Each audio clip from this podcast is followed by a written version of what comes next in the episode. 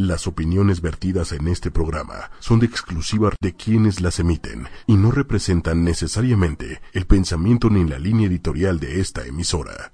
Porque es una, una etapa donde hay una serie de cambios físicos, emocionales, eh, las emociones son intensas, eh, el adolescente no entiende por qué le crece eh, todo, ¿no? Le crece a las niñas eh, las boobies, los vellos, a los hombres eh, eh, empiezan a tener cambios en, en su cuerpo y entonces de pronto no entienden qué es lo que está pasando y es muy difícil para ellos esta parte y entonces los papás se espantan, ¿no? Y, en, y, y, ya, y ponen este estigma de la adolescencia es difícil.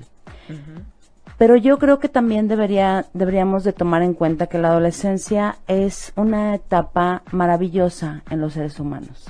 Si tú cierras los ojos y piensas en tu adolescencia, seguramente piensas en muchísimas cosas padres que viviste, momentos, amistades, este, logros, ¿no? Es el momento en que mejor te sientes, a lo mejor, que te ves al espejo y te ves más bonita, en que tu cuerpo está cambiando y, este, en fin, eh, muchas cosas, tienes sueños, tienes ideales, ¿no? Es cuando, cuando mejor te sientes y debería de ser una etapa así, ¿no? Y tomarla como tal pero de pronto ya hay un estigma, ¿no? Tanto que te decía antes de entrar a, a cabina que Dios les manda a, la, a, lo, a, nuestros hijos la adolescencia ya cuando nos encariñamos con ellos, porque sí, él está, el, el adolescente está viviendo una etapa, una crisis, y también en su casa seguramente estarán viviendo otras crisis, el papá con su crisis de la media de, de la mediana edad, uh -huh. la mamá a lo mejor con una crisis de los 40 años, que no sabe si es joven, si es si es este si es adulto, cómo se debe de comportar. Entonces el adolescente no nada más vive su propia crisis, sino vive la crisis del padre que a lo mejor tiene 50 años, de la madre que tiene los cuarenta y tantos, que no sabe si todavía está guapa, si todavía uh -huh. ya tiene que pasar a la época de las señoras, uh -huh. que tiene a lo mejor un hermano chiquito que es un este hooligan. Entonces el adolescente vive muchas cosas y de pronto también vive esta parte donde el cuerpo le está cambiando donde no sabe por qué le suceden estos cambios hormonales, estos cambios físicos, erecciones, ¿no? Uh -huh. eh, las niñas empiezan a, a, a, tener también excitación, ¿no? Y entonces, ¿a quién le platico? ¿A quién recurro?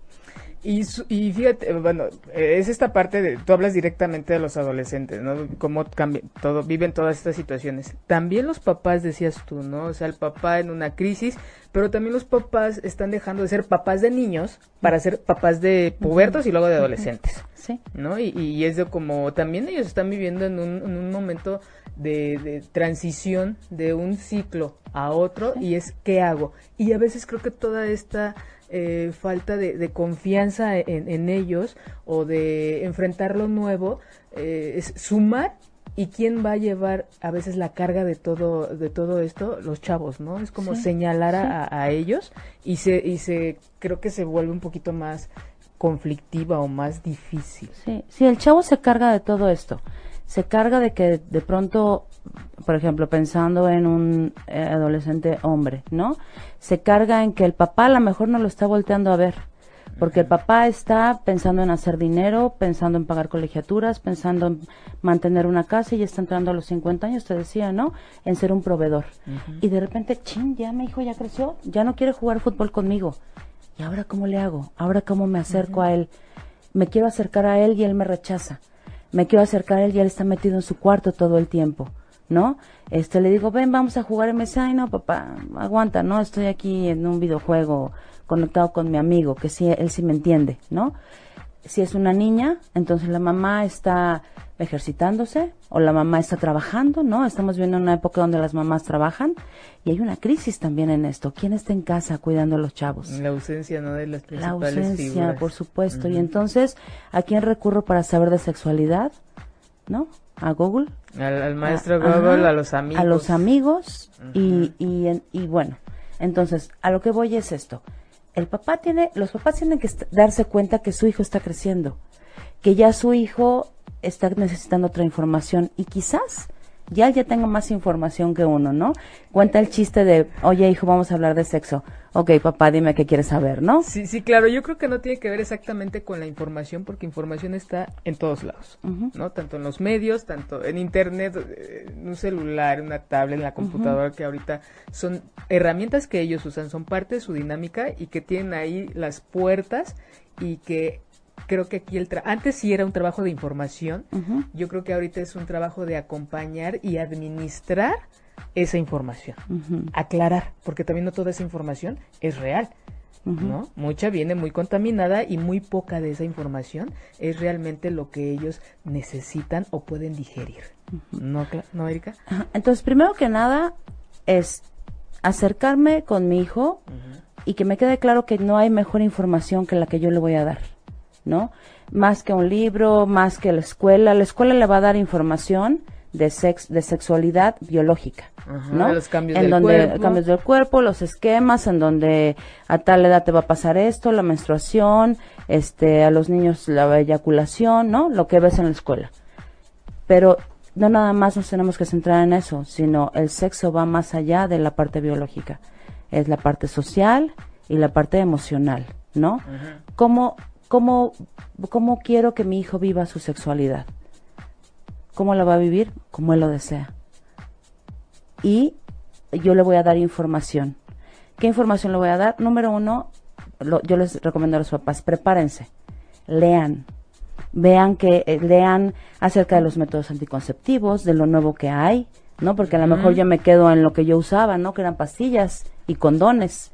Ahora que hay que si el implante, que si muchísimas cosas. Entonces, leer de métodos anticonceptivos. Actualizarse. Actualizarse, en temas, ¿no? claro, actualizarse en temas, estar preparados para ver qué nos van a preguntar los hijos, ¿no? Y, y cómo, cómo, cómo prepararíamos a, a, un papá si la sexualidad tiene que ver con esta parte biológica, con la parte social, con la parte psicológica. ¿Qué le podríamos decir a la gente que nos está escuchando, Erika? Eh, ¿Cómo pueden auxiliarse específicamente qué leer qué? Leer acerca de, de, eh, te decía, ¿no? De métodos anticonceptivos, leer de eh, información que hay en la calle, ¿no? Eh, no sé.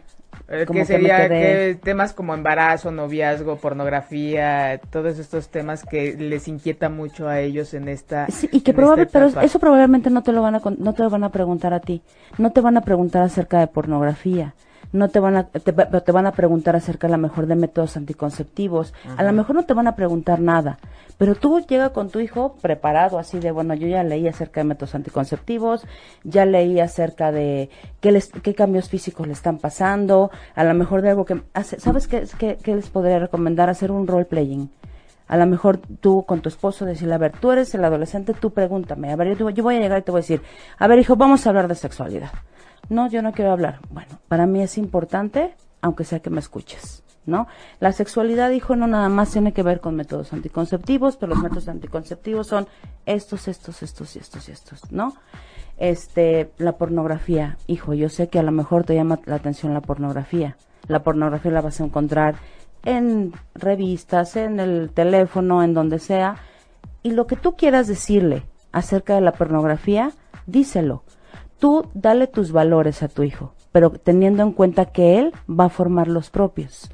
A lo mejor él no te va a decir, ay no, mamá, no inventes, o sea, tú le puedes decir, sabes qué, a mí, para mí la pornografía no es algo bueno, o para mí la pornografía es algo que me abrió un camino, o para mí la pornografía, eso ya es, depende de cada papá, porque aquí no entra la moral, ¿eh, Carmen? Y no hay reglas. No hay reglas no tampoco. hay reglas y algo algo que, que, que, bueno, me parece muy bonito es hablar desde lo que tú piensas como papá y tú al hacerlo estás como abriendo el canal para que él hable y diga ¿no? Claro. lo que piensa sin, sin moral, sin, sin esta parte moralista, sin esta parte de prejuicio. Es si yo te digo lo que pienso es abrir para que él o ella me diga lo que piensa o siente. ¿no? Al respecto de ese tema. Pero yéndonos un poquito más atrás, más atrás, Erika. Eh, sí hay un momento para, para sentarse a, platicar con ellos de hoy vamos a hablar de este tema o, es como a lo largo de cómo, cómo va preparándose este campo, hay que prepararse o si hay que buscar el momento solemne para, para hablar de ciertos temas. Mira, yo como, como siempre lo he dicho y yo creo que tú también lo aplicas, Carmen, cada, cada, cada paciente, cada adolescente, cada niño es único, ¿no? Ya decía Ortega y Gasset, ¿no? El hombre es uno y su circunstancia. Entonces va a depender mucho del temperamento de tu hijo, de qué relación tengas con tu hijo, ¿no? No necesitas ese, ese momento solemne. Y a lo largo del tiempo se van preparando las cosas, porque, bueno, a lo largo del tiempo me refiero a la, desde que son niños. Desde que son niños tú abres canales de comunicación, ¿no? Desde que son niños tú pones tabús ¿no? Acerca de los genitales, no te toques ahí, no hagas esto, este, ahí ya estás cerrando un canal de comunicación. Cuando tú eres abierto con tu hijo, cuando toma las cosas naturales, te digo que todo va a depender de cada familia. Ese es un canal de comunicación abierto. El niño puede llegar y decirte, no llegaban eh, esto de, mamá, ¿cómo nacen los niños? ¿No? Este, o mamá, ¿por qué me está saliendo un flujo de mis, de mi vagina?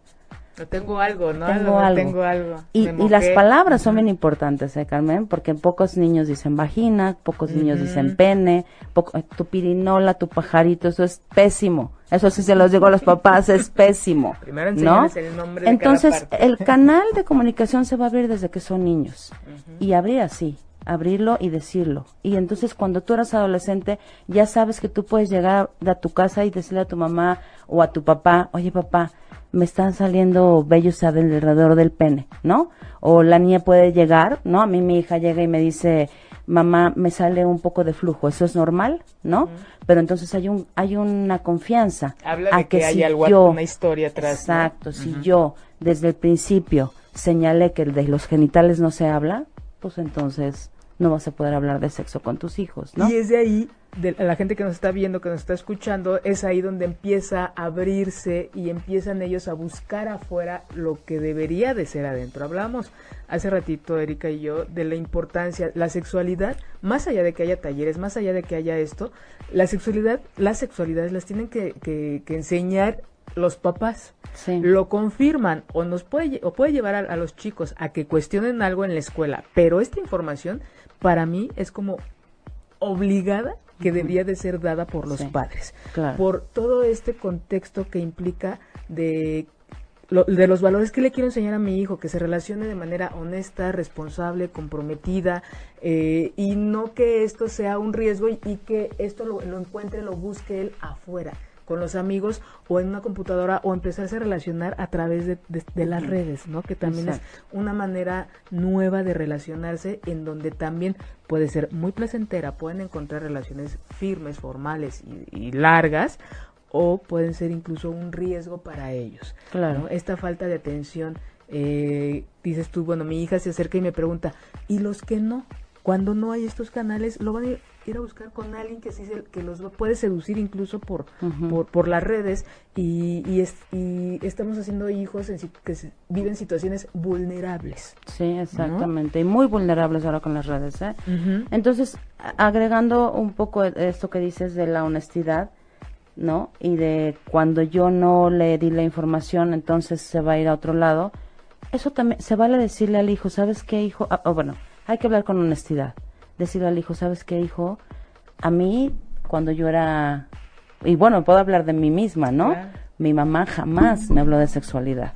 Jamás. La primera vez que mi mamá me dijo algo de sexo, creo que yo tenía 24 años, ¿no? Y entonces fue así como que, mamá, o sea, no me hables de esas cosas, ¿no? Así como que, oye, hija, ¿y te cuidas? Y yo, mamá, ¿me cuido de qué? No, no me digas eso. Pero entonces yo le puedo decir a mi hija, honestamente, hija, yo no hablé con tu abuela de esas cosas. Pero yo sí quiero que, eh, que, hablemos tú y yo. Quiero que sepas que estoy nerviosa al hablar de esto. Quiero que sepas que también me da pena, porque a los hijos les da pena hablar de sexualidad, imagínate a los papás, ¿no? Entonces hay que ser honestos. Para hablar de sexo con los hijos, número uno había dicho, prepárate, lee, infórmate, ¿no? Haz un role playing con tu esposo, con una amiga, a ver si te pregunta tal esto cómo te vas a poner y si te pregunta, oye mamá, ¿y tú te has masturbado? Que no te lo van a preguntar, yo creo, ¿no? Fíjate que ahí tengo una, tengo una paciente, sí, que este tiene un vínculo muy, muy, muy cercano con su hijo y él sí le llega a preguntar, oye mamá, ¿cuántas parejas tuviste antes de mi papá? Y entonces aquí sí es, como dices tú, ¿no? Cada persona es, es este diferente, habrá quien sí haya mucho de esta confianza, pero también yo siempre les he dicho, porque lo dicen de una manera muy orgullosa, mi hijo me preguntó y nos llevamos muy bien, ok, sí, pero hay una intimidad. Sí. Hay una intimidad de padres a hijo. Y sí hay una relación diferente entre pares, que sería el con amigos, y, que, y de padres y de madres a hijos. No quiere decir que no les digan, pero sí hasta qué punto tú tienes una intimidad y hasta qué punto tú puedes compartir o vas a compartir esa intimidad no con un amigo, sino la estás compartiendo con tu hijo. El sexo es un es un tema privado e íntimo. Entonces tú sabes hasta dónde tu hijo te, te puede preguntar y cómo le vas a contestar, siendo honesto. No le tienes que decir cuántas parejas, a lo mejor, ¿no? A lo mejor le vas a decir, tuve varias parejas con las cuales, con algunas me sentí muy bien o, o me entregué mi corazón o te decía, tú le vas a poner tus valores, los valores que cada padre tiene. Aquí no hay recetas, aquí no hay, pero eso sí, no hay, o sea, no, no pongamos la moral por enfrente, ni estemos convencidos o querramos eh, que nuestros hijos tomen nuestros mismos valores. Ellos van a ser sus valores, ellos van a formar sus valores, pero te van a escuchar, eso sí, ¿no? Pero nunca los juzgues, Nunca juzgues una pregunta que te hagan. Si te preguntan, oye mamá, este, eh, ¿qué pasaría si yo quedara embarazada? ¿Tendría que abortar? A lo mejor tú ya estás pensando, no, esta niña ya está embarazada, ya está pensando en, o, está pensando, o, cuántos, cuántas parejas sexuales ha tenido. Beto sabrás dónde puede llevar tu imaginación, ¿no? Pero a lo mejor ella está abriendo este, este canal contigo. Quiere saber porque a lo mejor una amiga le está pasando esto. Y ahorita con tantos, a veces no sale directamente eh, la pregunta del, del, del, del, chico de la chica, ¿no? Creo que mucha de la información puede puede puede llegar o, la oportunidad a través de alguna situación externa. Es que la vecina, la prima en la televisión salió esto, y es que ahorita hay muchos programas de situaciones este, reales o de vivencias en donde abordan ciertos temas. Esa es la oportunidad para abordar. ¿Y tú qué piensas? Más allá, creo que es muy importante esto, indagar eh, de dónde viene su duda, de dónde viene su pregunta, de saber qué piensa él o ella. Es correcto. Porque nosotros vamos a hablar de la sexualidad desde nuestra sexualidad. Cuando, y he invitado a de la gente que cuando hemos hablado de esto, que hagan un ejercicio y revisen, hagan, revisen su historia de la sexualidad, qué sí les gustó que les dijeran, qué no les gustó, qué les eh, gustaría hacer con sus hijos. Cuando nosotros empezamos, comprendemos nuestra vida, eh, nuestras sexualidades en nuestra propia historia, nos sensibilizamos y podemos acompañar y dar información que a lo mejor a nosotros nos hubiera gustado, ¿no? Qué padre es cuando alguien te pregunta, bueno, ¿y a ti qué te gusta? ¿Tú qué piensas de esto? Estamos viendo a nuestros hijos, nos estamos interesando por ellos, les estamos dando un espacio, en tan solo ese, ese momento están sucediendo muchas cosas. Entonces, y se fortalece el canal de comunicación y eso es la apertura para continuar. Y es de, bueno, yo pienso esto, ah, yo también pienso esto. No es para llegar a una respuesta única y, y consensuada. Cada quien puede llegar a cosas diferentes. Claro. Pero sí es como también darte la oportunidad de saber qué piensa tu hijo. Porque a veces damos por hecho cosas. Es que no, mi hijo no. No lo sabe. ¿no? Están creciendo, están en una etapa de desarrollo en la que eh, neurológicamente, cognitivamente están creciendo y les están empezando, eh, están empezando a generar hipótesis, preguntas. Ellos ya se sienten con más poder de, de, realizar cosas y no precisamente dependiendo totalmente de los padres como era en la infancia. Entonces sí es como tomar en cuenta esto, esta etapa de desarrollo en la que ellos se encuentran, de crecimiento, de, de este de, quererse comer el mundo a, mordidas, de quererse arriesgar, ¿no? Porque ese es como lo característico de ellos y que no podemos coartar. no hagas eso, que lo hagan, necesitan hacerlo, sino cómo vamos a crecer. Es el futuro de, de, la sociedad, del país, de, nuestro, este, así que de nuestro plano existencial. Claro. Si ellos no se arriesgan y si siguen, si crecen con miedo, si crecen con dudas, entonces si ellos no se arriesgan para descubrir, para ver qué pasa más allá de la línea, estamos haciendo gente dependiente, ¿no? Chicos que siguen viviendo en su casa 30, 40, 50 años, que no se atreven a salir, no porque sea malo, pero sí hay una diferencia entre alguien que, que se sigue manteniendo en su mismo lugar a alguien que se atreve que transgredir, no transgredir, pero que sí pasa la línea para ver qué hay más allá. Y eso los lleva a un crecimiento. Claro, por supuesto. Y sabes qué, dijiste algo sumamente importante, que es lo que hacemos en terapia, ¿no? Que es regresarle la pregunta. Y es esto, ¿no? Que me decías tú, que le dices, ¿y tú qué piensas? Y se me hace sumamente valioso hacerlo eh, con los hijos, ¿no? Porque igual, como te decía, si llegan y te dicen, oye mamá, este, fíjate que la, la me, pasó, ¿no? Con, con Victoria, Victoria tiene 11 años, y me dijo, oye mamá, fíjate que la muchacha que hace el quehacer en casa de mi papá está embarazada otra vez, pero va por el quinto hijo, mamá, y apenas tiene 22 años. Y entonces yo le decía, sí, Victoria, ¿y tú qué piensas? Pues es que mamá, imagínate, ¿qué va a hacer ya ahora con otro? Porque aparte su esposo no le da dinero y bueno, Victoria no sé por qué se sabía toda la historia, ¿no? Pero se sabía ahí la historia. ¿Y tú qué piensas, hija? ¿No? Y fue algo así como, no, pues yo creo que está, pues pobre, ¿no? Pobre porque Odor va a tener que mantener a otro niño, va a tener que trabajar más, ¿quién le va a cuidar a su niño? Cosas muy concretas, ¿no? Porque finalmente tiene un pensamiento concreto pero sí es sumamente importante decirle a él y él que se vaya haciendo, vaya formando sus valores o las cosas que son importantes, ¿no? Yo le decía, hija, mi hermana quedó embarazada a los 16 años. ¿De verdad, mamá? Sí. ¿Y cómo le hizo?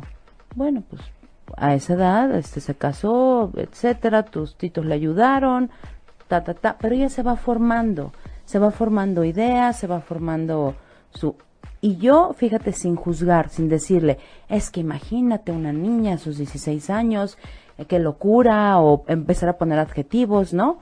Nunca hay que hacer eso, papás. Jamás hay que eh, eh, emitir un juicio acerca de la sexualidad del vecino, acerca de la sexualidad del amigo, acerca de la sexualidad de algo que vengan a preguntarnos los hijos, ¿no? Como eso que te decía papá, fíjate que fulanito lo cacharon viendo pornografía. ¡Qué barbaridad! Este, qué mal, y qué le hicieron sus papás, platícame, no. Hay mucho tema que, abordar es, es la oportunidad. Yo siempre les he dicho, es que esa es la oportunidad y hay que aprovecharla y hay que agradecerla. Oye, hijo, ¿y qué pasó? ¿No? ¿Qué pasó, este, este, qué pasó con Juan? No, fíjate que lo agarraron ahí viendo unas páginas y no nada más eran unas páginas, mamá. Eran unas páginas donde estaban pues haciendo unas páginas nada más de hombres y mujeres, ¿no?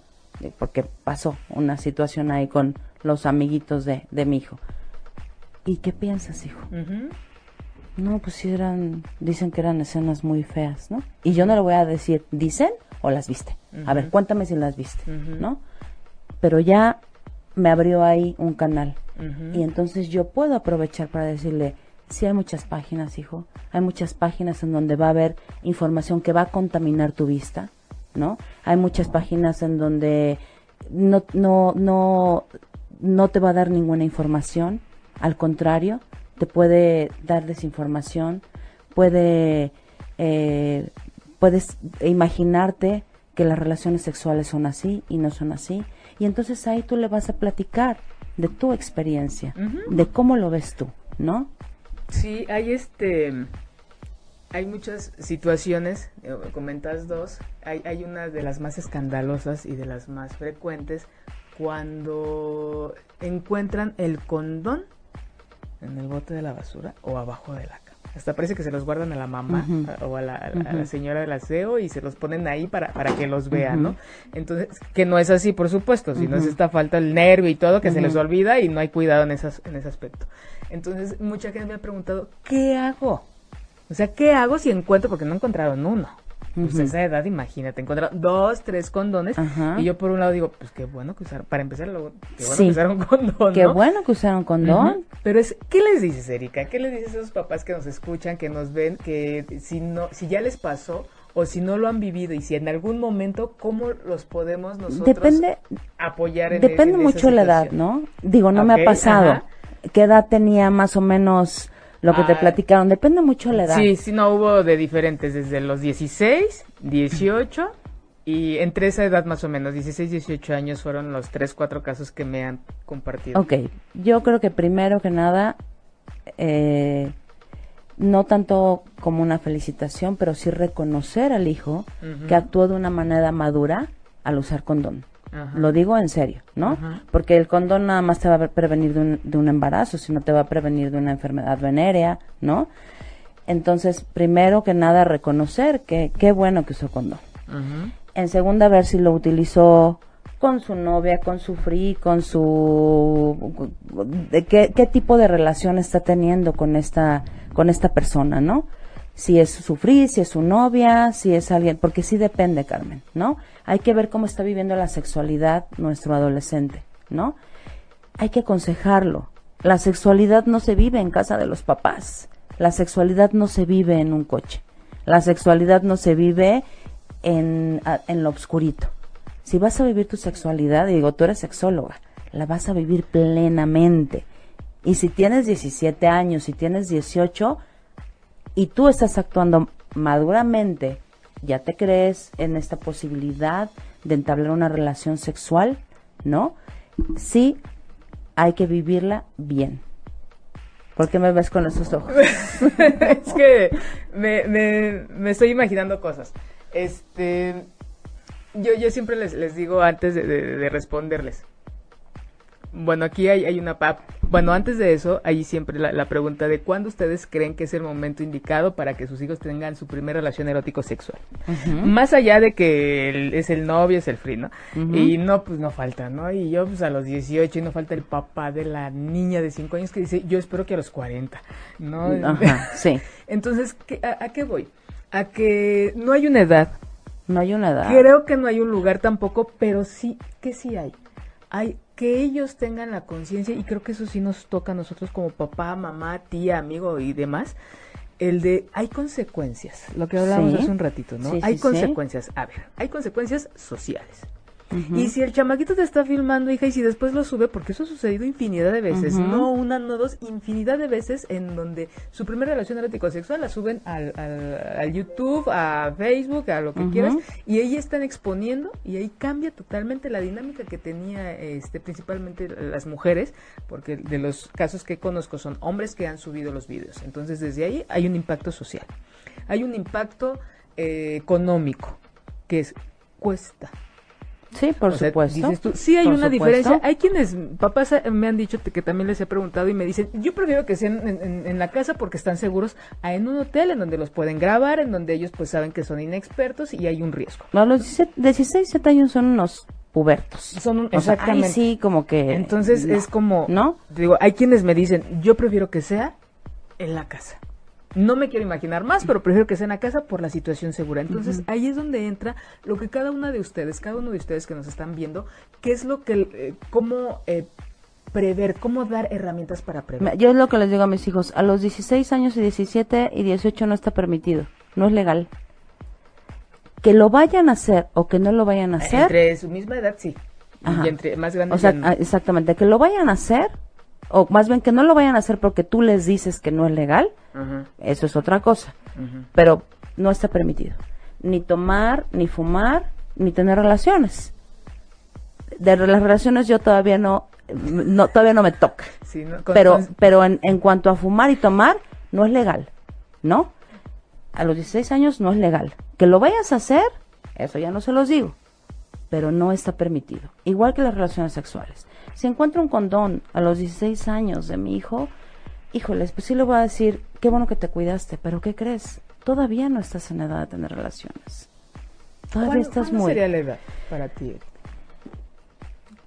A los 21 difícil? años es cuando se termina de formar el lóbulo frontal, donde ya puedes tomar buenas decisiones, Carmen. Yo sé que a los 21 años es demasiado, lo sé, pero a los 21 años es cuando, No, o sea, no, no río por eso, cuando es que- tienes una capacidad de planear, cuando ya tomas buenas decisiones, cuando ya hay juicio. Este, Erika, conozco gente de 50, 60 años que todavía sigue tomando decisiones que no son muy grandes. Pero bueno, imagínate. como que así que tú me dejas, ¿cuál es la edad donde, bueno, no están tan grandes, pero tampoco tan chavos? No sé, 19. Cuando se graduó en el doctorado, chicos. 20, no sé, o sea, no quiero como comprometer mis palabras a una edad, pero este, pero a, los 21 es cuando tienes una capacidad de tomar buenas decisiones. Este, te digo, la, edad no garantiza, pero es que eh, eh, Erika tiene cinco adolescentes. Cinco. Entonces creo que me parece una, una, pregunta muy difícil. Sí, muy difícil, sudé, claro. Para que te me relajes, voy, vamos a darle espacio a la gente que nos está escribiendo, que dice, este, Ivonne Sasi, hola, Erika, son saludos, este, gracias, gracias, gracias por las felicitaciones. Y nos están viendo desde Los Ángeles, un saludo a, Los Ángeles, California. Fíjate, hasta allá está llegando tu, experiencia y tu nerviosismo de, la edad de la primera vez. no, y bueno, les quiero decir, hablar de sexo pone a uno muy nervioso, ¿no? Porque finalmente hablas desde tu experiencia, ¿no? También, o sea, ahí hablas de tu adolescencia, hablas de tu experiencia sexual, etcétera. Entonces, claro que estoy sumamente nerviosa porque es un tema que aparte se pueden llevar y decir, ah, no, es que yo escuché que este a esta edad está bien y dijo la psicóloga, no, no, no, no, no. Cada experiencia es única, cada hijo, cada temperamento del hijo, este, yo veo con mis hijos, ¿no? Que son tan diferentes. Veo a las niñas también que son tan diferentes Valeria tiene 15 años, es tan diferente a Valentina que tiene 13 años, ¿no? En cuanto a temperamento, que seguramente con Valeria hablaremos de unas cosas a una edad que con Valentina hablaremos a lo mejor hasta dentro de cinco años, ¿no? Y, eso no lo, no, lo, no lo decidimos nosotros, conforme vamos viendo cómo ellos van pidiendo información. ¿no? Creo que una de las cosas muy importantes como eh, entre el vínculo de, de padres eh, con los hijos es esta, lo que hablábamos hace un rato, ¿no? Que haya canales de comunicación, que haya confianza, que uno vaya generando y construyendo el, y que uno eh, tenga, no garantía, pero sí sepa que los hijos pueden confiar cuando tienen alguna duda, cuando desean. Y, otra cosa que sí podemos hacer o pueden hacer como papás es eh, cuando empieza esta edad de la pubertad, 8 o 9 años, más o menos, empezar a identificar sensaciones. ¿no? Porque a esa edad viene toda esta carga de, hormonas y que vienen muchos cambios y que por supuesto ellos no reconocían.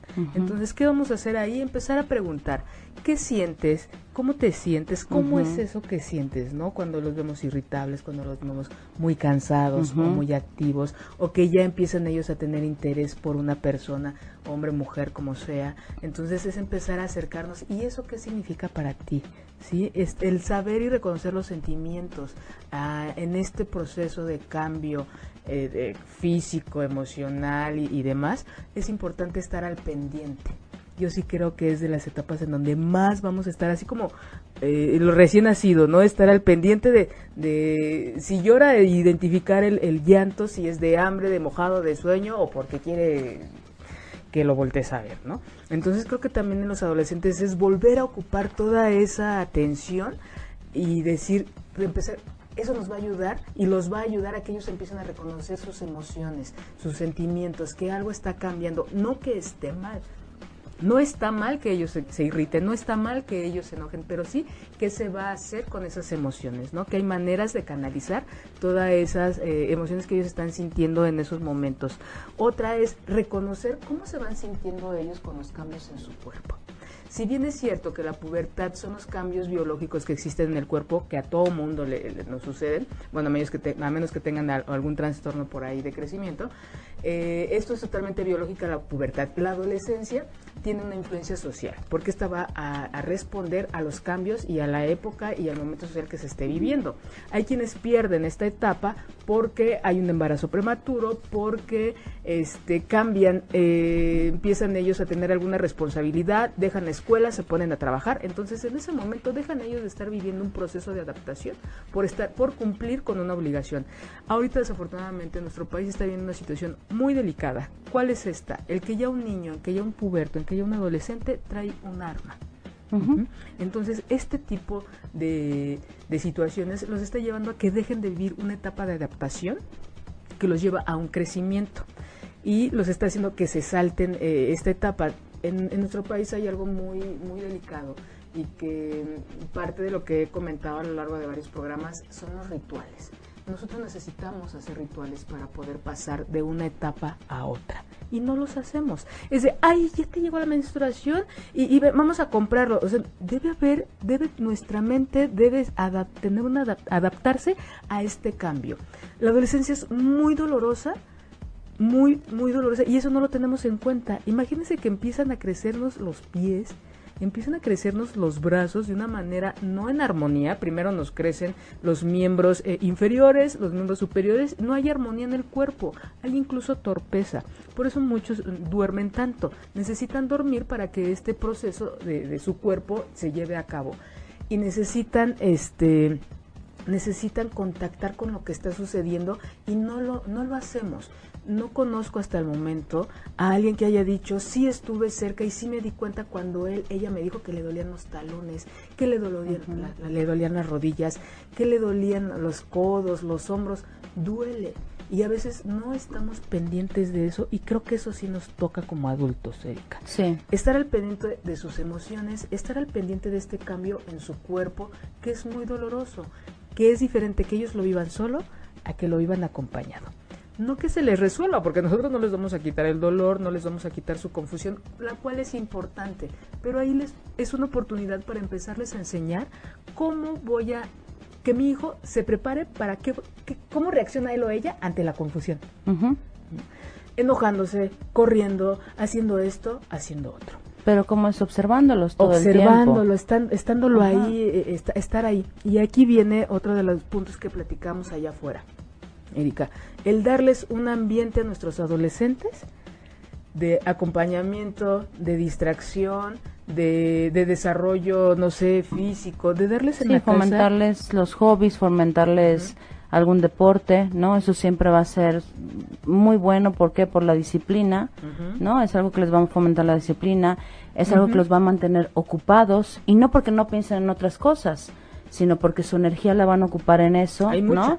Leía una frase que decía, no todos los niños que, no todos los niños que no tienen supervisión tendrán problemas, pero sí una gran parte de los niños que tienen problemas carecen de supervisión, ¿no? A los niños hay que acompañarlos, a los niños hay que acompañarlos en esta transición de adolescentes, bien lo dices, es doloroso tanto físicamente como emocionalmente. ¿no? Entonces, como padres hay que acompañarlos, saber con quién salen, con quién juegan, qué hacen en internet, ¿no? Eso es muy importante. Es, como incluirlo, ¿no? Es esta parte que decías tan importante, actualizar los papás. En que antes era nada más en con qué amigos están, los de la escuela, los de aquí, los primos, no, ahorita también es esto que en cualquier momento se les puede salir de las manos y que me llama mucho la atención esos regalos. Ay, es que cumplió ocho años, le voy a regalar un celular. Híjole, eso no es regalo, señores, señoras, es una, una herramienta que podemos convertir para bien o en su contra.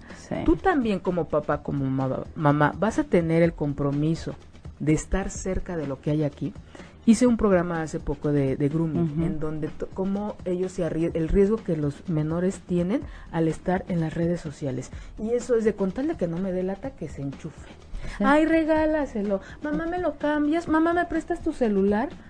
Hay cosas que son, eh, sí me parece que esto es un objeto individual, no me parece que sea para, para uso este, de, de, varias personas, desde ahí es un límite. Hablamos también de límites hace un momento, eh, Erika, y me pareció muy interesante cómo, cómo lo, nos lo, bueno, cómo me lo compartías, ¿no? Desde los límites desde la infancia. Sí, eh, un, un adolescente va a ser mucho más fácil ponerle límites si tú le pusiste límites desde niño, ¿no? Eh, yo de repente veo así como niños de 8 o 7 años, no hay límites, no hay límites en un niño de 3 años, lo que decías de ahorita de un teléfono, bueno, tengo muchas de mis amigas, compañeras, amigas queridas que, que, que sus hijos están muy pequeños y ya tienen un aparato de eso, porque es más fácil como ver la vida, que se entretenga, ¿no? Es, es fácil ser laxo, es mucho más fácil ser laxo que ser firme, ¿no? Y en esta, en esta en este poner límites desde que son niños, horarios, la hora de comer, estudiar, un deporte, ¿no? Va a ser más fácil que tú le digas a tu hijo, vas a llegar a las 12, a la 1, este, si no traes buenas calificaciones, pues no hay permiso. Para mí algo sumamente importante desde la infancia es que la consecuencia tiene que ir ligada a la acción que se hace o a la acción que no se hizo. Y entonces de adolescente van a comprender muchísimo más cuando tú les pones un límite o cuando les aplicas una consecuencia, van a entender y van a, van a aceptar y entonces no se va a desgastar la relación. A lo, a lo que voy es que sacan malas calificaciones, ah, no, entonces no vas al fútbol. Ya no, ya no te no puedes ir al club, no puedes ir al fútbol. Y entonces ahí el chavo se enoja con el papá porque el fútbol es lo máximo para él en ese momento, o te castigo al Xbox, ¿no? Este, porque tienes malas calificaciones y es parecería como autoritario.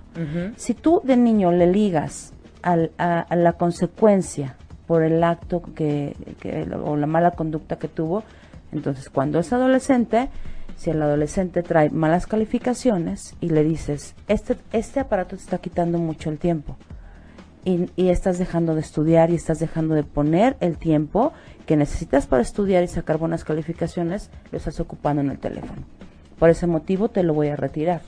A que si tú, eh, eh, eh, se me fue la palabra, castigas, ¿no? Y le dices, no, impones, no, te lo voy a quitar, dame el teléfono el chavo ahí ya hay una, este, no lo asocia como realmente consecuencia, sino lo ve como castigo y empiezas autoritario y empiezas a desgastar la relación.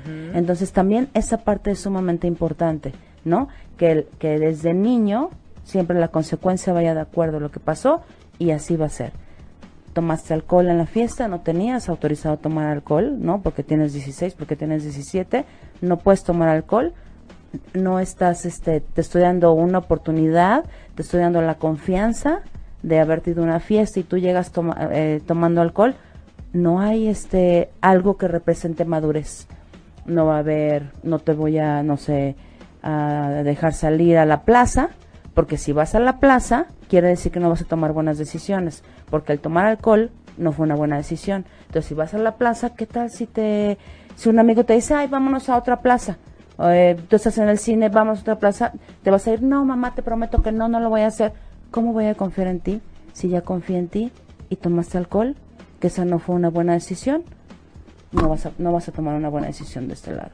Entonces la consecuencia es esta directa, ¿no? Que, este y es muy muy clara y si hay una diferencia entre esta parte de autoritarismo en donde ellos quieren conocer y quieren hacer más cosas, sin embargo, con esta respuesta o esta imposición, pues lejos de que se siga manteniendo fluida, digamos, el acercamiento es como si los va los va alejando, ¿no? Sí. Por el proceso cognitivo A mí me ha funcionado, que, ¿eh? que, están viviendo ellos. A mí me ha funcionado muy bien, que han tenido como sus consecuencias fuertes por situaciones que ha habido con los con los chavos, ¿no? De malas decisiones y no podemos decir es que eres un tonto, es que cómo hiciste eso. No, tenemos que entender que el chavo no tiene juicio todavía, no no, no tiene el lóbulo frontal, están desjuiciados.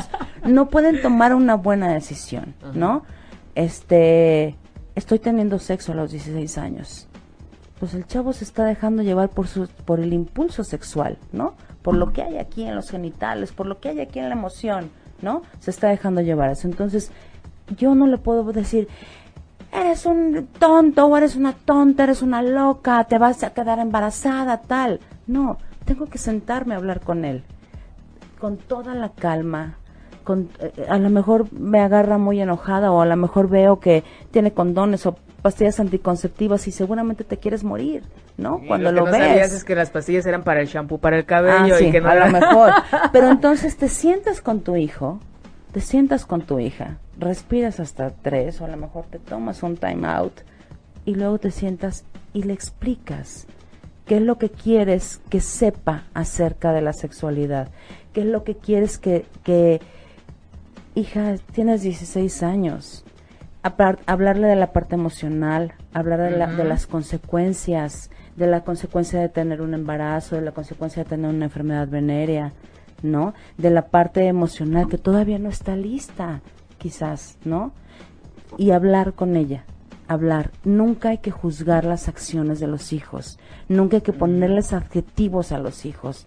No les digan zorras a sus hijas, no les digan locas a sus hijas porque están teniendo relaciones sexuales antes de la edad que nosotros estamos esperando en nuestra mente ¿no? que nos gustaría.